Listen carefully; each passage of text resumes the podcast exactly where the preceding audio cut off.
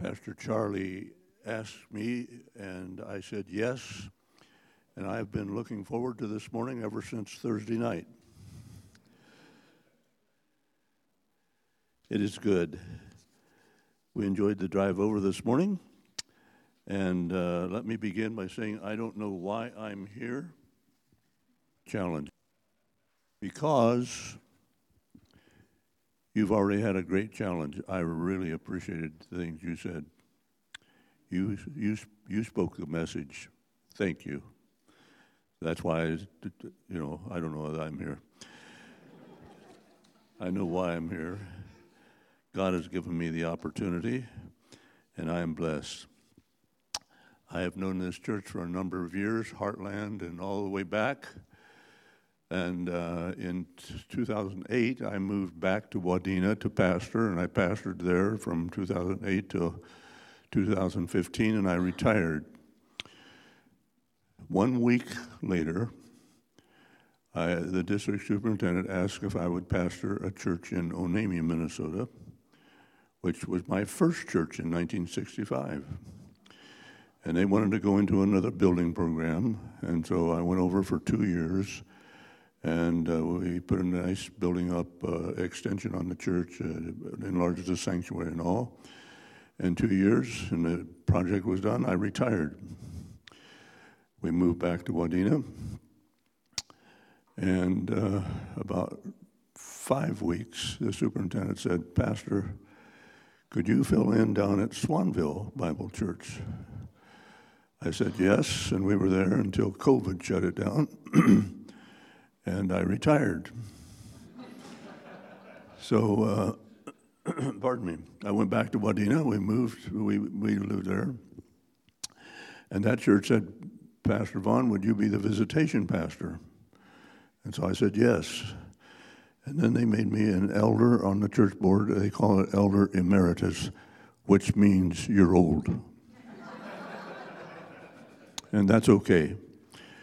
I uh, have uh, this spring been fighting some allergies. You can tell in my voice. That's why I'm holding the mic close. And you all look a little blurred. My eyes are runny. But that's Minnesota springtime. But thank you for reminding us that there are no masks. What a blessing. What a blessing. And it's good to be with you. Now, I think Charlie, if I heard him right, I think Pastor Charlie said something that, uh, correct me if I'm wrong, you're usually out by one o'clock.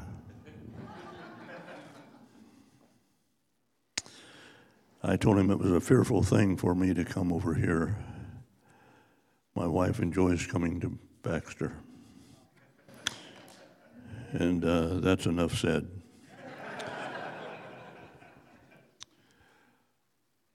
What a joy it is to share with the body of Christ the word of the Lord. And thank you for the worship time. Thank you for the sense of welcome. Thank you for the joy that I sense here, the joy in the Lord. That's one of the points of the sermon this morning. And uh, one of the songs you sang pretty much nailed the message of the morning. So the Holy Spirit is tying together this ministry. In Minnesota yesterday, it was a national holiday statewide state holiday called fishing. And uh, I'm reminded uh, now when I tell a story, I'm no longer allowed to refer to any nationality. To be politically correct, I cannot refer to any nationality, so I will not. But there were two men fishing. They fished all day and caught nothing, which was unusual. So Ole and Sven wanted to break up and head for home at the end of the day. But Ole decided to stop at the fish market in Motley and buy some fish. So he went into the store and he said, Joe, the man behind the counter, said, Joe, throw me three good sized fish. Joe said, Why should I throw them at you? Throw them to me, please. Why? So when I get home, I can tell my wife I caught them. Joe said, Don't worry, Ole. Your wife was in earlier and said, If you stop by, she wants salmon tonight. Embedded in that story is a line of deception. Embedded in our news, our politicians, our culture is great deception today. I don't need to come and tell you the condition of our nation. I think you know. I don't need to repeat the news, you didn't come for that. But I want to remind us that we are in perilous days as a nation, as a people.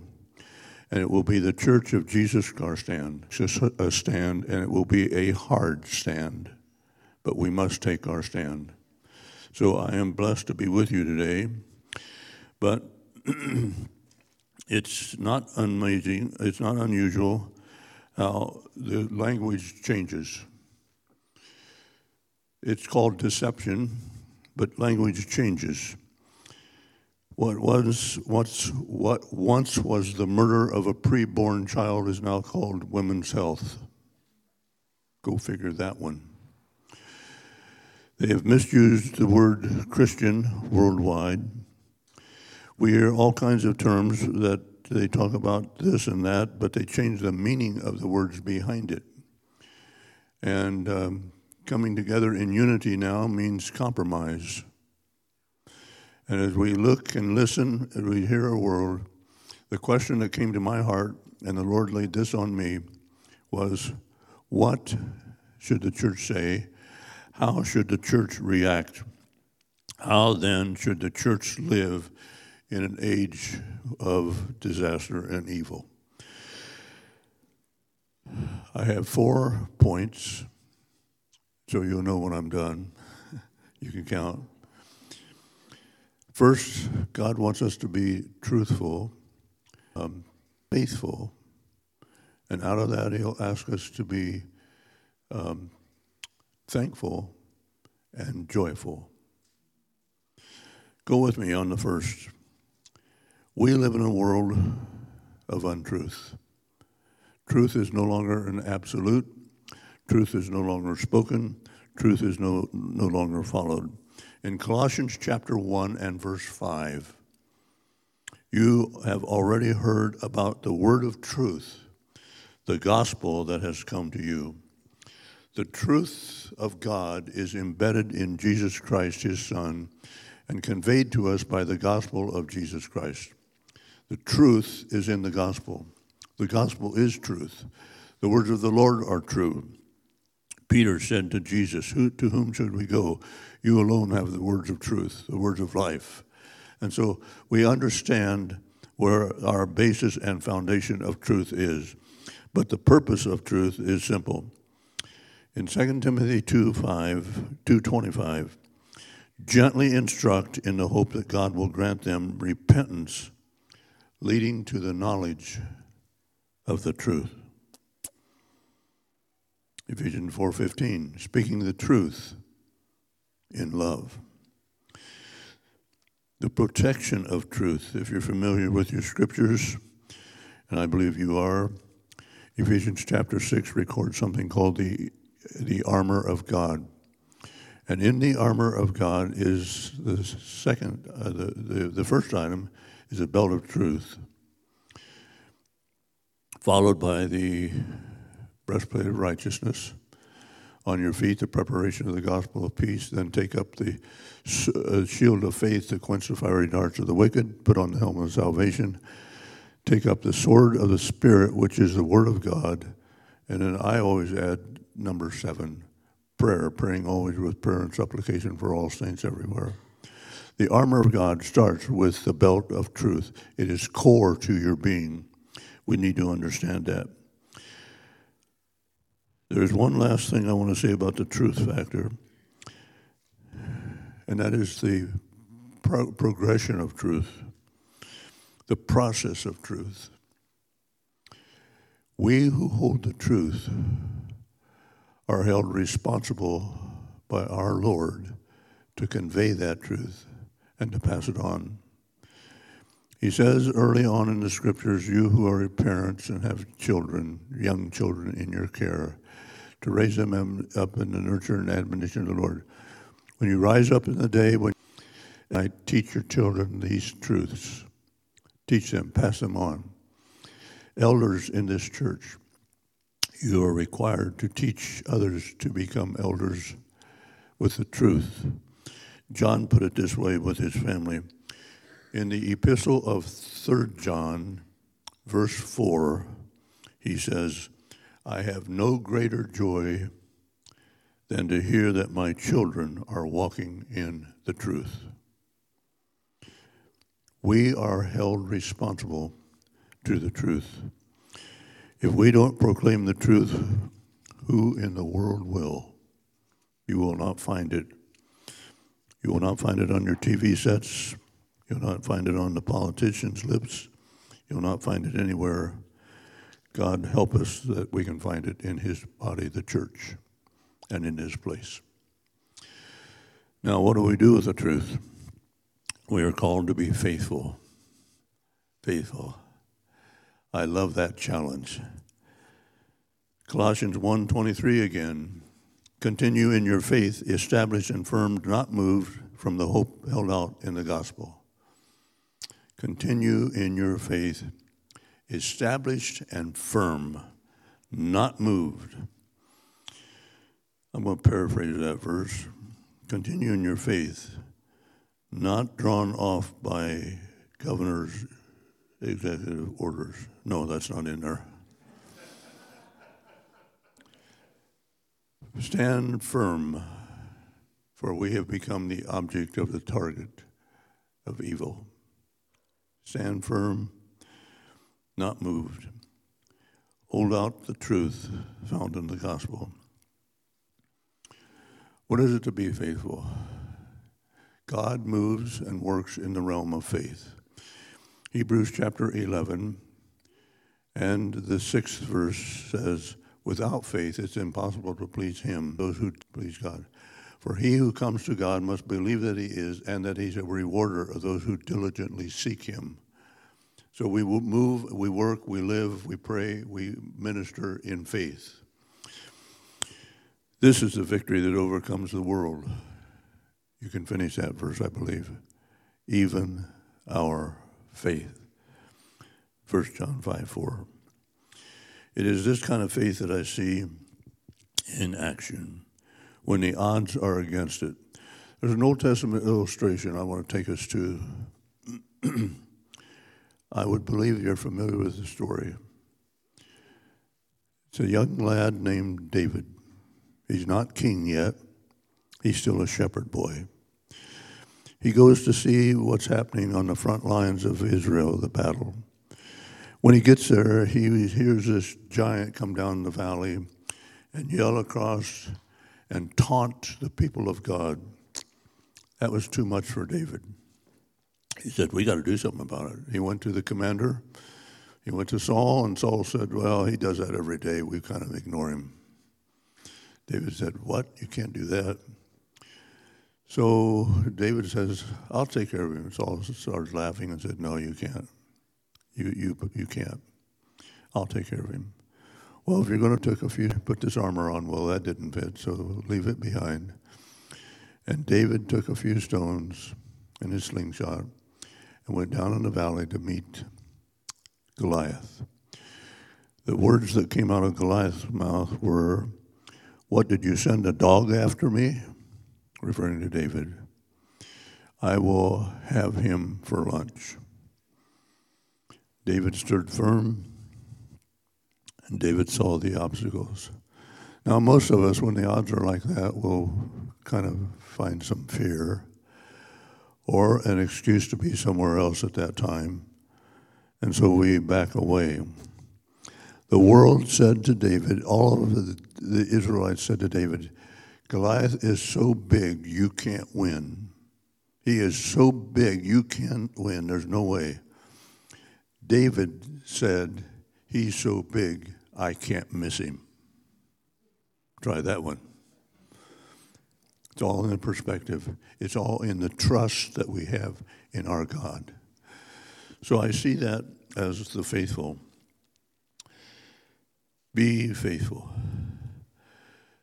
Now, those two belong together. Be faithful to the truth. So, if the church is going to be truthful and speak the word to this generation, We need to be faithful at doing it. The third point is to be thankful. The Bible says, be thankful in all things. Uh, I was so thankful yesterday I didn't get skunked in the afternoon. I even caught a walleye. I was so thankful for the, the blessings. I'm so thankful, pardon me, to the Lord for so much. For 1 Thessalonians 5:18, give thanks in all circumstances, for this is the will of God in, God, in Christ Jesus for you. Give thanks in all circumstances. Probably the most difficult part of this is being thankful when we are prone to complain or to sorrow or to become the victim or to hurt or to weep. Be thankful in those situations. Be thankful when things aren't going right. Be thankful. What a joy it is to be thankful. The attitude of thanks produces something in a child of God, a person of God, that only the Holy Spirit can use. If I am not thankful for being able to speak today, if I'm not thankful being able to drive over here, if I'm not thankful for the blessing of the Lord, then I shouldn't be here. I shouldn't be still in a difficult. Be thankful means in the hard times, when the difficult times, I'm thankful as much as I am in the good times. So we need that thankfulness in all things. You know the story, the parable, the account. Well, it wasn't a parable; it was an account of history. The life of Jesus. He healed ten lepers. One came back and said thanks, and he praised and blessed that one. One came back. Be thankful. Let that be the mark of your life and the attitude of your heart.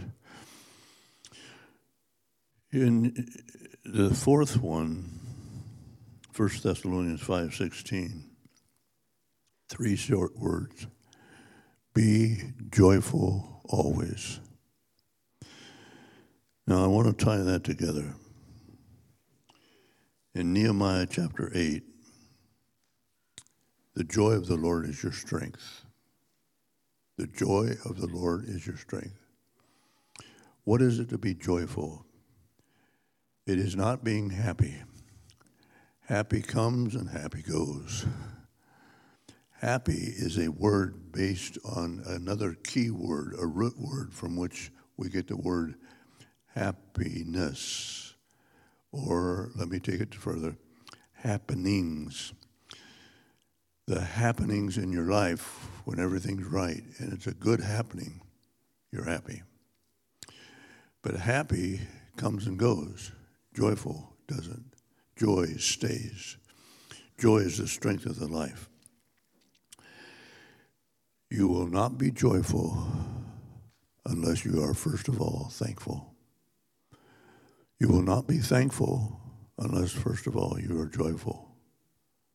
Those two fit together.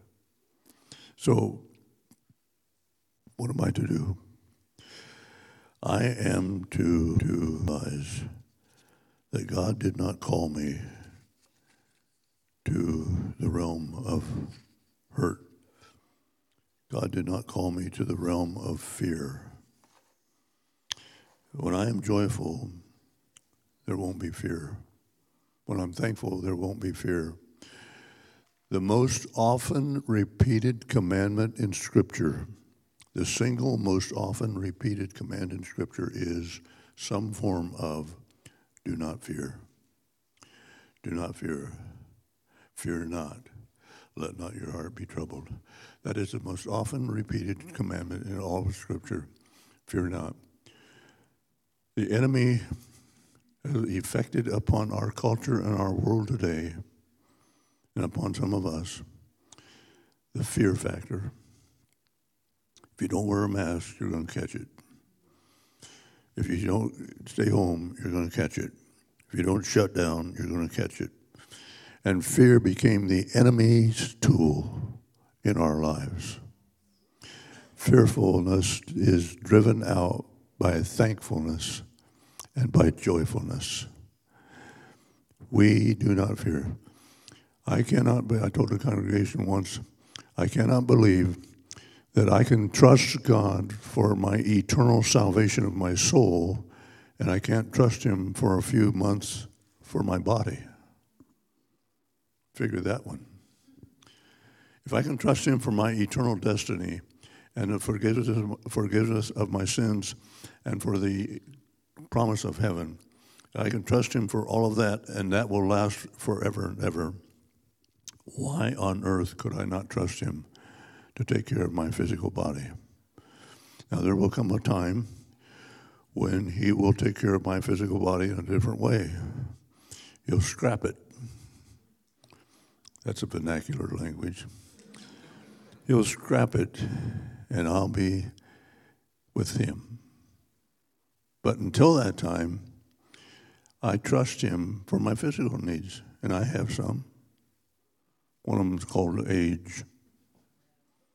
Mm-hmm. Yeah. I don't see too many here that way, and I'm blessed. But uh, physical will eventually die out. It's the eternal that we are driven to, and we see that. But in the meantime, we lay fear aside. We trust as David trusted. We are trusting and thankful. We bear the truth we do it faithfully. We are grateful to the Lord, thankful, and we are joyful in the Lord. So, what should we then do?